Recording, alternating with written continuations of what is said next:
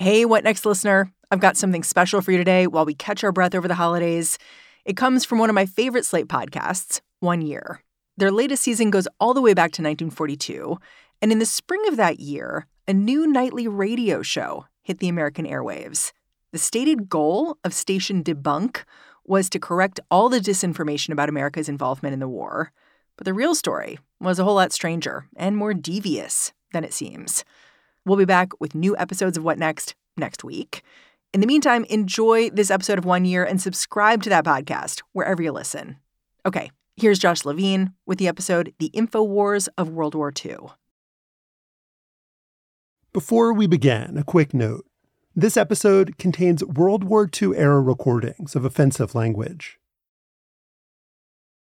In his first fireside chat after the Japanese attack on Pearl Harbor, Franklin Roosevelt didn't try to put a positive spin on things. So far, the news has been all bad. The casualty lists of these first few days will undoubtedly be large. The president vowed that he would always tell the truth about the war, regardless of how troubling the reports turned out to be. But he said that his fellow citizens would need to stick to the facts too. Most earnestly, I urge my countrymen to reject all rumors. These ugly little hints of complete disaster fly thick and fast in wartime. FDR was worried that gossiping Americans might give up real valuable information to Axis spies, that loose lips might sink ships. But the government also wanted to clamp down on phony rumors made up stories that could damage morale on the home front. And in 1942, that kind of misinformation was everywhere. There were conspiracy theories about the Japanese putting glass in people's food, about a war worker punching holes in gas masks, and about barns getting painted to make them easier targets for Axis bombers. Rumor mongering could destroy unity in thinking that maybe someone is not playing their fair share, doing their part, somehow aiding the enemy. Tracy Campbell is the author of The Year of Peril America in 1942. Information is critical at all times, but particularly when you're facing a common enemy. All these rumors, you can imagine, had a, a great deal of power. For the American people to stay united, the Roosevelt administration needed to slow down the rumor mill. So, in 1942, they built a whole new bureaucracy to take on essentially fake news. The Office of War Information created something called the War Rumor Project. It consisted of a considerable network of people who were reporting back to their local officials who would then report back to Washington about what they were hearing. The War Rumor Project was a nationwide surveillance program. The people running it believed that rumors traveled along social networks so the project sought out volunteers who had a lot of connections. There was one in Louisville, Kentucky named Betty Cartwright, who was a beauty parlor operator. And there was a dentist in San Francisco, George Peters, who said that his patients weren't telling him a lot when they were in the chair, but he would go to the local YMCA to see if he could hear more. Those beauty parlor operators and dentists collected more than 5,000 rumors in 1942. Gathering all that scuttlebutt was phase one. Phase two was debunking it. At the heart of it was the notion that ignorance was the root of it all. And therefore, if you could get out in front of that and inform people by giving them the correct information, that that would stop it in its tracks. The Office of War Information tried to correct the record on its own by distributing educational materials. The government also collaborated with some of the entertainment world's most creative minds. The hot air is blowing. A rumor is growing. They're gonna bomb us. They're gonna bomb us. They're about to bombing. A cartoon produced by Warner Brothers showed a character named Private Snafu wrapped in a straitjacket, driven mad by wartime lies.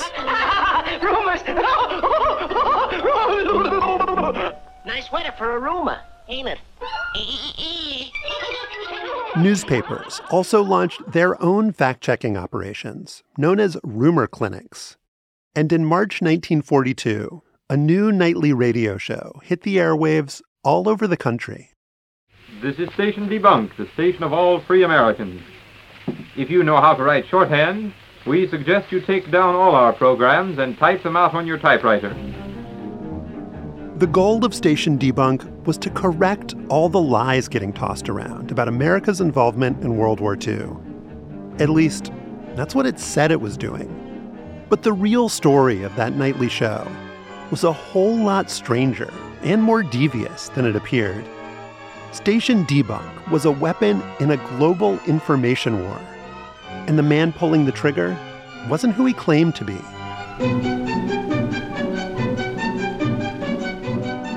This is one year, 1942, the info wars of World War II.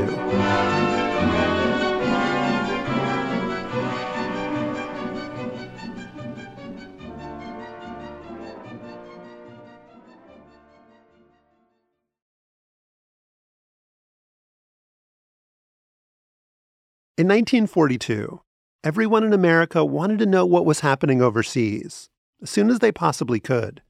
Newspapers didn't bring that kind of immediacy, and newsreels seemed to emphasize patriotism more than journalism. But radio was different. It felt like the perfect medium for World War II. Time now for an early morning roundup of the day's news from the war fronts of the world. In the United States, I believe the statistic was that 75 million people had access to a radio, so you've got a way to reach people in their living rooms. Will Studdert is a research fellow at the University of Hamburg. He's the author of The Jazz War Radio, Nazism, and the Struggle for the Airwaves in World War II. You can reach more people with it. The fact that it's an auditory medium, and again, this is really important in wartime, you don't need to spend the time to sit down and read it. The Russians are telling of a party of 93 Soviet border guards which operated for three months behind the German lines. The guards now have reached Russian held territory again, and they say they killed more than 1,400 German officers and men during their jaunt. It wasn't just Americans who wanted to hear the latest from the front lines. People all over the world were desperate for news. In Germany, one of Hitler's closest allies, did whatever he could to take advantage of that desperation. You could say Goebbels really kind of defined the idea of radio propaganda. I mean, until Goebbels, the word propaganda didn't even necessarily have these negative connotations that it has now. Joseph Goebbels was the Nazis' minister for public enlightenment and propaganda. He controlled every aspect of the German media. In the 1930s, he staged massive book burnings and financed Leni Riefenstahl's documentary on the Berlin Olympics. But Goebbels thought the radio was the most important invention since the printing press, and he made it his mission to place one inside every German household. The people's receiver that they deliberately made very cheap so that everybody had access or could be reached by Nazi propaganda in their own homes. Der Rundfunk gehört uns. Und den Rundfunk werden wir in den Dienst unserer Idee stellen. But Goebbels understood that people wouldn't tune in if they were just getting lectured all day. Goebbels basically realized that people want to be entertained. He was trying to give them modern broadcasting, modern music within limits. In 1941, he redesigned the country's nightly radio lineup to focus on comedy, entertainment, and relaxation. Dann wünschen wir, dass das starke Gefühl, das uns in der Heimat mit euch verbindet, in eurem Herzen Widerhall findet. That was partly to make his propaganda go down more easily. But Goebbels was also thinking about the competition. In his diary, he wrote, Better light music than foreign propaganda. Goebbels was concerned about British radio infiltrating German homes. The BBC produced 80 German language broadcasts per week, beaming over the news of the day, popular music, and political commentary. Wir sind alle Soldaten einer großen Armee der Freiheit. In 1942, the BBC also loaned its transmitters to a new U.S. broadcasting service, Voice of America. Hier spricht eine Stimme aus Amerika. Aus Amerika im Krieg. Unsere German radios carried a label that said listening to these foreign stations was punishable by prison and hard labor. But plenty of Germans ignored that warning. To avoid detection, they just turned down the volume as low as it could go. The Nazis weren't just playing defense against enemy broadcasters in 1942. They also had their own army of radio hosts. The decisive campaign of the war has been won by Germany, who now commands the English Channel and the North Sea. The French are demoralized beyond repair. Lord Haw Haw, this was William Joyce, the British Nazi broadcaster. He started every broadcast with this very sort of threatening Germany calling, Germany, calling, calling, Germany calling, which was very, very famous during the war.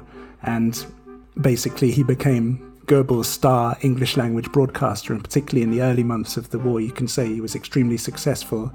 At Lord Haw Haw's peak, one in six people in Britain tuned in to hear him glorify the Third Reich and savage its enemies. He's attacking Jewish interests, he's attacking plutocrats, he's attacking the conservatives. Basically, every area of his attack was targeted at one particular possible group that was discontented in Britain anti Semites, communists, working class, targeting these lines at existing strands of public opinion. Another of Germany's propaganda stars was an American expat. When the men call, it pays to listen in. Because there's an American girl sitting at the microphone every Tuesday evening at the same time with a few words of truth. Mildred Gillars' broadcasts targeted Allied troops stationed in Europe. She became known as Axis Sally. And that's why I'm just going to put all the energy I can into these few moments I have with you each week and try to get you to see the light of day. She had one program called Home Sweet Home, targeting American forces, which did exactly as the title suggests. It was designed to awaken homesickness.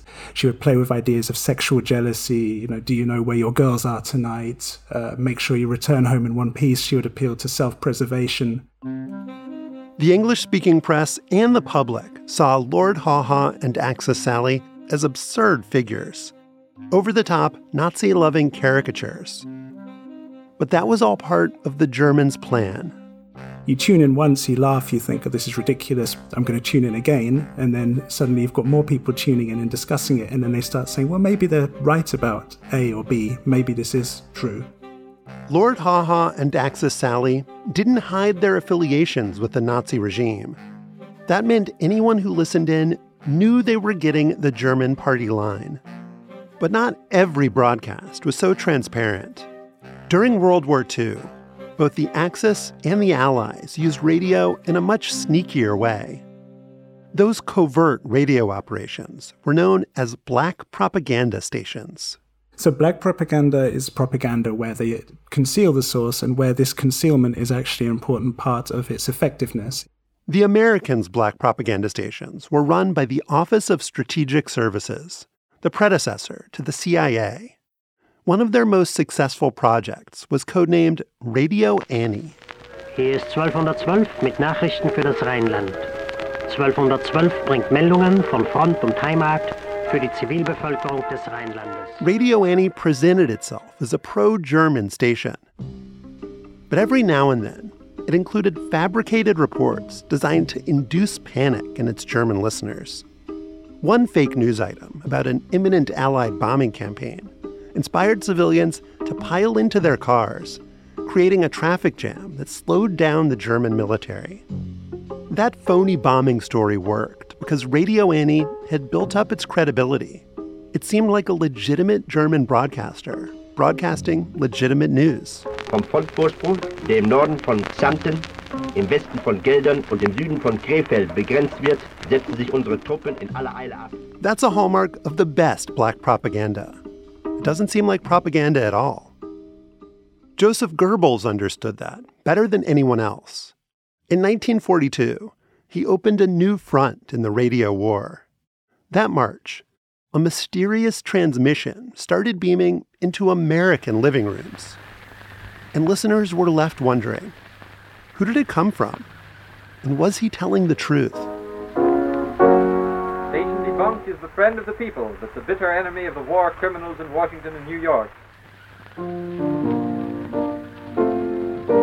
We'll be back in a minute.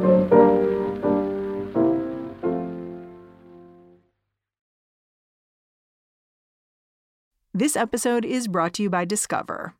When it comes to your finances, Discover wants you to know they are the credit card that is always there for you. With 24 7 US based live customer service, everyone has the option to talk to a real person anytime, day or night. Yep, that means no more waiting for quote normal business hours just to get a hold of someone. We are talking real service from real people whenever you need it. Get the customer service you deserve with Discover. Limitations apply. See terms at discover.com/slash credit card. The people who knew Herbert John Burgman in the early 1900s didn't think that much of him, just that he was conservative and quiet. Decades later, when he was one of the world's most infamous people, he still didn't cut a very impressive figure. Time magazine said you could put him in a crimson cape and put a dagger in his sleeve and he'd still look like a grocery store attendant. Historian Will Studdert again. So, Burgman was from Minnesota. Uh, he came to Washington in 1917, worked for the War Department until he was called up into the war. And then he was in France and Germany at the war's end. Burgman was an Army field clerk during World War I. His branch insignia was a pair of crossed quill pens. In 1920, he married a German woman and was honorably discharged from the army at Koblenz in Germany, and then moved to Berlin. Burgman got a PhD in political science and found a job at the U.S. Embassy. He worked there for more than 20 years, becoming the embassy's economic affairs specialist. At this point, Herbert Burgman hadn't done much of anything to draw attention to himself. That would change after the Japanese bombed Pearl Harbor. Remember always that Germany and Italy consider themselves at war with the United States at this moment. In December 1941, the U.S. Embassy in Berlin was thrown into total chaos. The telephones had all gone down, and staffers started burning sensitive files. A week after Pearl Harbor, more than 100 embassy employees and their families made a mass exodus. Pretty much everyone met up at a train station, except Herbert John Burgman, his wife, and their son. He didn't actually refuse to leave, but he just didn't show up and then just remained behind. Burgman claimed he'd suffered a heart attack and was too sick to leave the country. But a few months later, he told a neighbor that he was backing Germany to beat the Allies. Burgman said, America is going to lose this war, hands down. In January 1942, he got the chance to help make that happen. A couple of his papers on economics were passed on to a guy called Wagner at Berlin Radio, who was very impressed and said, We should call this guy in and offer him a job. That job was to help launch a new venture, a project unlike anything the Nazis had done before. Station Debunk was initiated in March 1942, and it was the most ambitious Nazi propaganda project to the American home front. Joseph Goebbels had been pummeling the Allies with pro German propaganda for years. But this would be something altogether different a clandestine station that pretended to be broadcasting from within the United States. Herbert John Burgman would be the lead voice. On March 12, 1942, Station Debunk began its nightly broadcasts from a studio in Berlin. The top of the show was basically the same every night. The national anthem would come on, and this is Station, Station Debunk, Debunk, the the station station of of all free free Americans. The early broadcasts would then play music, sometimes jazz music, Before we start our program, we will entertain you with Nobody's Sweetheart. When the music stopped, it was time for the star of the show to take the stage. I am turning over the mic to Joe Scanlon, America's public debunker number one. Roll up your sleeves, Joe, and swing the ship of state around. Good evening, everybody. President Roosevelt refers to his seven points as the national economic policy. During the past few days, I have made Joe Scanlon was Herbert Burgman's alias, a pseudonym to keep his true identity from becoming known in the United States. He told his listeners that he had super secret intel that needed to be shared. This report, most weighty in its aspects, has come to us through sources that we cannot disclose. He emphasized over and over that Franklin Roosevelt was not to be trusted. In either case, our answer to the president should be impeachment and his immediate removal from office. And Station Debunk made it clear that if Joe Scanlon was asked to serve his country, he stood ready to answer that call. Ladies and gentlemen, last night I announced that Joe Scanlon had consented to accept the office of President of the United States should Franklin D. Roosevelt be impeached now. It would go on like this, minute after minute, with Joe Scanlon ranting about America's crimes. And then, after about a half hour, the Star Spangled Banner would pipe up one last time. Station debunked, the station of all free Americans, now signing off for tonight. Good night, everybody. To my knowledge, the station debunk recordings that you're hearing in this episode have never been published before. We tracked them down at the National Archives on quarter inch reel to reel audio tape. It's possible that just a handful of people in the last half century have even listened to them. But in 1942, Joe Scanlon's message was heard all over America. His voice got transmitted across the Atlantic Ocean on a shortwave frequency. In the 1940s, lots of consumer radios could tune into shortwave bands. Word of a new station could spread fast all over the US. But Joseph Goebbels was targeting one part of the country in particular the Midwest. Americans want no more war. Most of all, they want no more participation in foreign wars. Lots of Americans believed that World War I had brought ordinary citizens no benefit while enriching bankers and weapons manufacturers. Those feelings of isolationism didn't vanish entirely in the 1920s and 30s, and they were strongest in the middle of the country, where people felt less worried about a possible foreign attack. And so, when Joseph Goebbels wanted to create dissension in the US, this felt like the divide to exploit coastal cities versus America's heartland. What good will it do a working man in Minneapolis after the war if we retain possession of the Bermuda Islands? This is something common to all propaganda in the war from all sides, just trying to exacerbate rifts between different groups, trying to make the target country dysfunctional. What would the farmer or the working man win if we won the war? The farmers and working men would gain absolutely nothing. Station Debunk claimed to be based out of the Midwest, and it did attract a Midwestern audience. But its most avid listeners were on the East Coast at an FCC facility in Silver Hill, Maryland. In 1942, government radio monitors used 34 receivers to tune into enemy broadcasts and wrote up reports on what they heard. They'd be listening to the electronic recordings and then compiling these kind of digests or analyses of it. You see they're really trying to analyze the content and guess at the origin. The FCC monitors didn't have to do too much guesswork. They figured out right away that Joe Scanlon was taking orders from Joseph Goebbels. On the first report, they already say that debunk follows the official Nazi propaganda line. A few days after that, the AP reported that the supposedly American show had been traced easily to Europe. But even though Station Debunk's German origins got uncovered very quickly, it still got a lot of publicity, and that made it a potential threat. Joe Scanlon's radio show got written up in the biggest newspapers and magazines. According to the Saturday Evening Post, the message of Station Debunk was finding an audience. The article claimed that in 1942, this one German radio show was the main source in the entire United States for false, subversive tales. Hello, folks. Hello, girls and boys. Hello, everybody.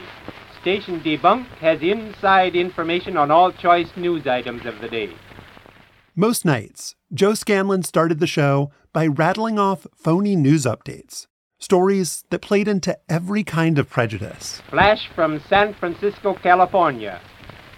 Public Health Department officials stated confidentially yesterday it might become necessary to stop the flow of Mexican labor into the United States because of the large number of contagious diseases being carried into the country by the Mexicans. So, you know, they can just invent this stuff, but it's difficult to sort of verify or refute because there's no sources on it. Flash from Chicago, Illinois. A Polish immigrant by the name of Isidore Cohn has become a multimillionaire since the drives started to collect scrap rubber, scrap metal, and other scrap. Joe Scanlon's claims about scrap drives hit America in a vulnerable spot. In 1942, those drives were an important symbol of shared sacrifice on the home front. Scrap Drive in America, a coast to coast campaign for getting unwanted metal to places where it is wanted. Here comes an old plane to join the contributions. The owner is joining the Marines.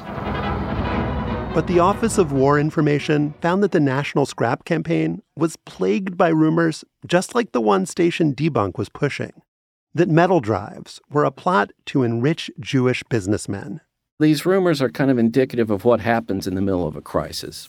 Historian Tracy Campbell says the Roosevelt administration's War Rumor Project found this exact type of innuendo circulating everywhere in America. The largest category by far was called hate. That's how the government categorized it. They were called hate rumors, mostly centered on bigotry. You and your Jewish and Jew controlled henchmen are waxing fatter on the blood and sweat of the nation day by day, minute by minute. The anti Semitism that fed the Holocaust had lots of adherents in the United States. People who believed that Jews were running the war effort and that Roosevelt himself was a secret Jew. Nazi propaganda also exploited American racism. In 1942, German radio passed along the slander that black soldiers stationed in the South were systematically impregnating high school and college girls and giving those women sexually transmitted diseases. These were similar rumors to what we can read about during Reconstruction and during the latter stages of the Civil War. That kind of racist panic manifested in other ways, too. The largest rumor by far was something called Eleanor Clubs that was named after the First Lady Eleanor Roosevelt, that she was somehow organizing black domestic workers to go on strike. Rumor had it that these Eleanor clubs had the motto, a white woman in every kitchen by 1943. One black woman in Mississippi supposedly told her white boss, I'm waiting on Mr. Hitler. When he gets here, I won't have to wash for you, but you'll have to wash for me. And in South Carolina, stories about a planned domestic rebellion were so pervasive that the governor ordered the state police to investigate. They found no evidence at all that these clubs existed, but they did issue a report saying that the white people appear to be considerably disturbed. So, the Eleanor clubs, while looking somewhat ridiculous on the surface, I think masked a very deep seated racial fear that a lot of white Americans had at the time. Station Debunk was peddling crazy pills to a rumor mad nation. In 1942, it seemed like way too many people were swallowing them whole. And from his perch in Nazi Germany, Joe Scanlon was signing on every night, telling his American listeners to be careful who they trusted. We have been living in a hothouse heated by deceiving speeches and vicious inventions, the American people have been suffering from this misinformation for the last few years because they did not trust their own minds. Let's take a quick break.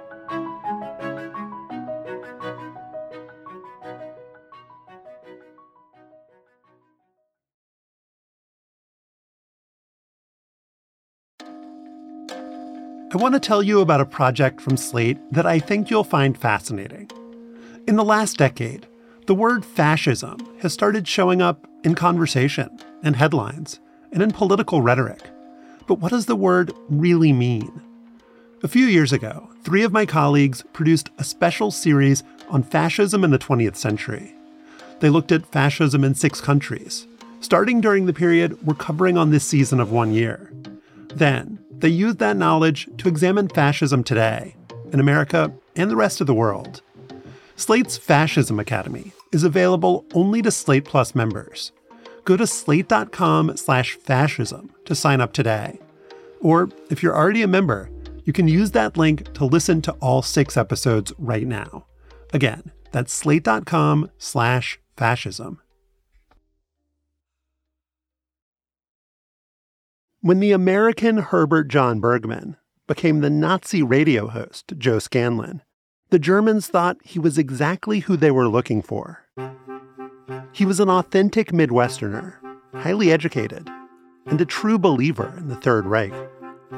The German propaganda ministry paid him like a star, a salary of 1,500 marks per month, nine times the average wage for a German worker. And Burgman believed he was more than earning his keep. He was very cocky, very uh, confident, or very convinced of his own success and his own influence. Author Will Studdert. There were people saying he was bragging about the success of the station and its impact. Burgman claimed that his show had tanked the American stock market and said that in one broadcast alone, he had won a success for Germany as great as a naval victory. One of Burgman's superiors at Radio Berlin was skeptical. That man thought Station Debunk was both unintelligent and unconvincing. But then the Germans read an American magazine article that claimed the Nazis' propaganda was actually working. That endorsement only made Burgman more self assured. Joe has a keen insight into world affairs. He is a deep thinker. He has a logical mind. He is the leading economist with both feet on the ground who does not chase after rainbows, but is guided by common horse sense. He said on the air that 99% of U.S. Army officers embezzled money, that General Douglas MacArthur had killed U.S. soldiers by running them over with his car, and that American military wives, who he identified by name, were working as prostitutes. Basically, everything that came out of Joe Scanlon's mouth was an outrageous lie. But what I find most fascinating is how he said what he said. We have always been proud of our president, but we must hide our heads in shame at the warmongering of Roosevelt. It's very sort of word heavy, very aggressive. There's also a kind of snarky, sarcastic, sneering tone to it that I think is also not necessarily the way that you appeal to listeners. Roosevelt was ready for the second round. Step by step, he prepared for the big slaughter, never letting loose of the old war dog. Will Studdert had learned about Burgman and station debunk by studying reports written by government radio monitors. Reading the FCC reports, you don't get a sense of what I would say is kind of how poor a broadcaster he is. He doesn't sound very confident on a microphone and he has an unpleasant voice. It's very hard to listen to. It's not just that Joe Scanlon has no charisma. The whole show is deeply amateurish. Like here, when a guest comes on to praise Joe's takes on Roosevelt. Yes, that's right, Joe. If the people of our country who were A few minutes later, when Joe goes on another rant, that guest calls him Bill. You're right, Bill. I remember how in his message of January 19... So, what was going on here? Joseph Goebbels had a reputation as a propaganda master. Why would he greenlight a show that sounded so terrible? Well, maybe that clumsiness was part of the plan. After all, the story Joe Scanlon told on the air was that Station Debunk was an underground operation. This is this unprofessional set up somewhere in the Midwest, broadcasting the, the voice of the real Americans. So you don't want to sound too professional. And what about the fact that the show's origins were so badly concealed? That the American media reported almost instantly that Station Debunk was coming from Europe. The FCC thought that might have been part of the Nazis' plan too. They make the suggestion that this publicized speculation may, you know, make it get more media attention which then will grow its listenership. This is the three dimensional chess theory of station debunk that it was bad on purpose. And I don't really buy it. I mean, it wasn't like Herbert John Burgman had to beat out a thousand other fascist Midwesterners to get this Nazi radio gig. Of course, we have to remember there's a complete dearth of manpower or potential speakers. In a way, you have to make do with what you've got. And yet, in 1942, Americans listened to enough Nazi shortwave radio that it got blamed for launching all sorts of rumors. That the British were cruising around in cars fueled by rationed American gasoline. That Roosevelt was never going to pay off war bonds. That Jewish doctors were mixing blood from black and white patients. All of that stuff was swirling around as the Germans and Japanese piled up military victories. But by the tail end of 1942, the Axis wasn't winning anymore. In the open steppe to the northwest of Stalingrad, Russian tanks and artillery are massing for an attack. The start of another hammer blow from the men who turned the ruins of the deathly city into a graveyard for German bodies and German boasting of a sure conquest. As soon as the war turned around, even the highest quality German propaganda was tough for anyone to swallow. Good propaganda should have some element of truth, and you can distort details, you can leave out inconvenient elements. But you can't convince somebody that the Nazis are winning the war when they're losing it. Exactly. And they were still talking about the war will be over quickly, uh, the war's going so well. And by 1942 in Berlin, people were heard joking on the streets due to its great success, the war will be extended because nobody believed this stuff anymore. With things tilting in the Allies' direction, Station Debunk didn't get much attention after 1942. But Herbert John Burgman just kept blathering, all the way through to the final months of the war.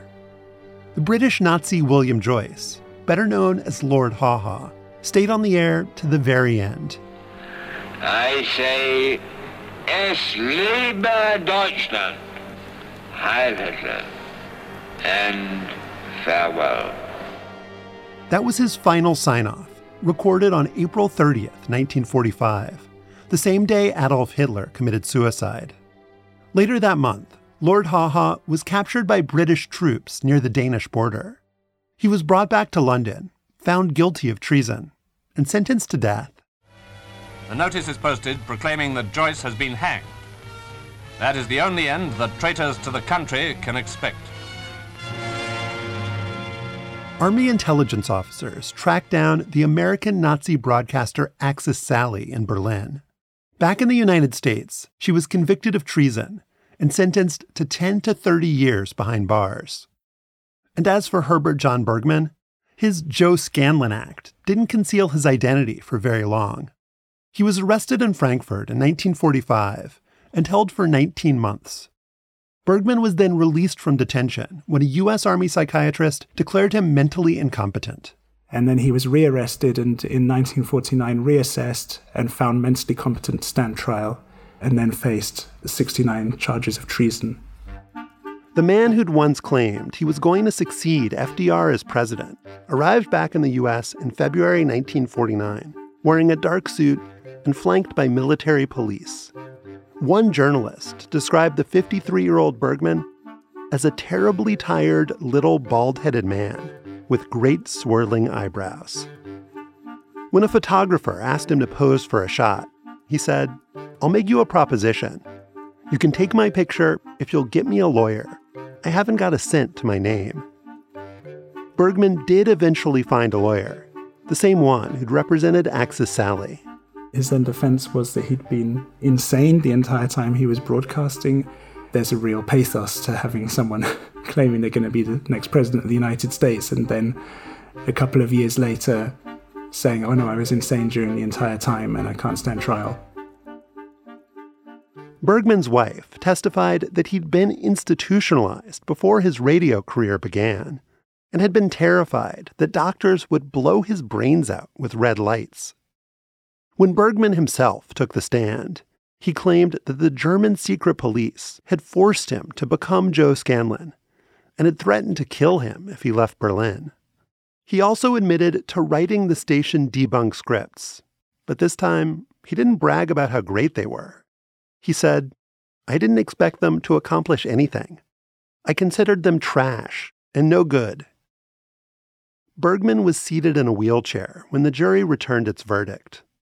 The Washington Post reported that his face was its usual pasty white.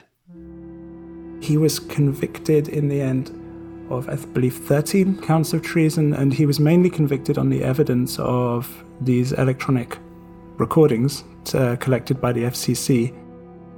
Herbert Burgman would be one of the last people ever found guilty of treason in the United States. There haven't been any other convictions since the early 1950s. Burgman got sentenced to 6 to 20 years in prison. He didn't live long enough to become a free man. He died of heart disease in 1953. Station Debunk has now been off the air for 77 years. For all the attention it got in the American press, it's hard to argue that it accomplished much at all. Did it change anything in the war? Absolutely not, but that doesn't mean it wasn't of importance in 1942 or that it wasn't central to the Nazi attempts to cause trouble in the United States on the home front. Those attempts to cause trouble did kind of work in 1942. The War Rumor Project was collecting venomous lies that sounded a lot like Joe Scanlon's talking points. But then I think about that rumor about the Eleanor clubs. That was the totally fake story about black domestic workers forcing white women to cook their own meals. So far as I know, Station Debunk never mentioned anything about that. I'd bet white Americans came up with that rumor all on their own. And honestly, I don't believe what the Saturday Evening Post said in 1942 that Station Debunk was the main source in the entire United States for false subversive tales. That idea sounds sinister that German propaganda geniuses were whispering poison in Americans' ears. But that notion, that the Nazis made us do it, is actually more comforting than what I think is the truth. That yes, there will always be bad actors nudging us, testing us, and lying to us. But whether it's 1942 or a year much closer to the present day, we don't need a foreign enemy to make us believe the worst about each other.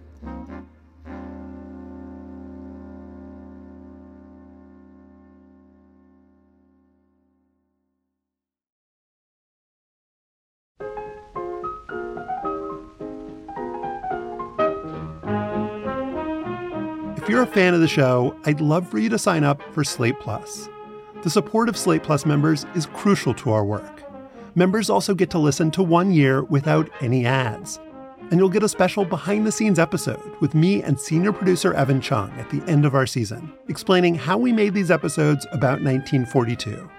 Go to slate.com slash one year plus to join Slate Plus today. That's slate.com slash one year plus. Next time on One Year. In 1942, tens of thousands of Japanese Americans get sent to internment camps, but they're not the only ones. When Japan bombs the Aleutian Islands, the US government forces native Alaskans to abandon their homes and head off into an uncertain future. Nobody knew what was going to happen.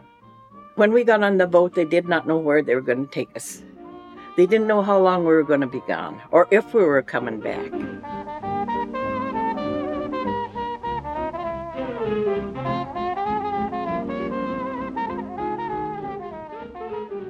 One Year is written by me, Josh Levin.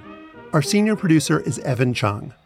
This episode was produced by Sam Kim, Sophie Summergrad, Evan Chung, and me. It was edited by Evan Chung and Derek John, Slate's senior supervising producer of narrative podcasts. Our senior technical director is Merritt Jacob.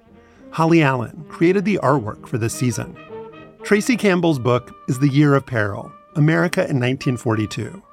And Will Studdert's book is The Jazz War Radio, Nazism, and the Struggle for the Airwaves in World War II. You can send us feedback and ideas and memories from 1942 at oneyear at slate.com. You can call us on the One Year hotline at 203 343 0777. We'd love to hear from you.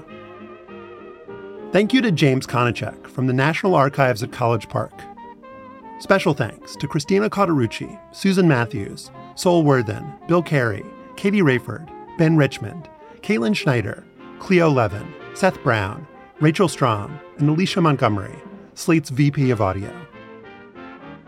Thanks for listening. We'll be back next week with more from 1942.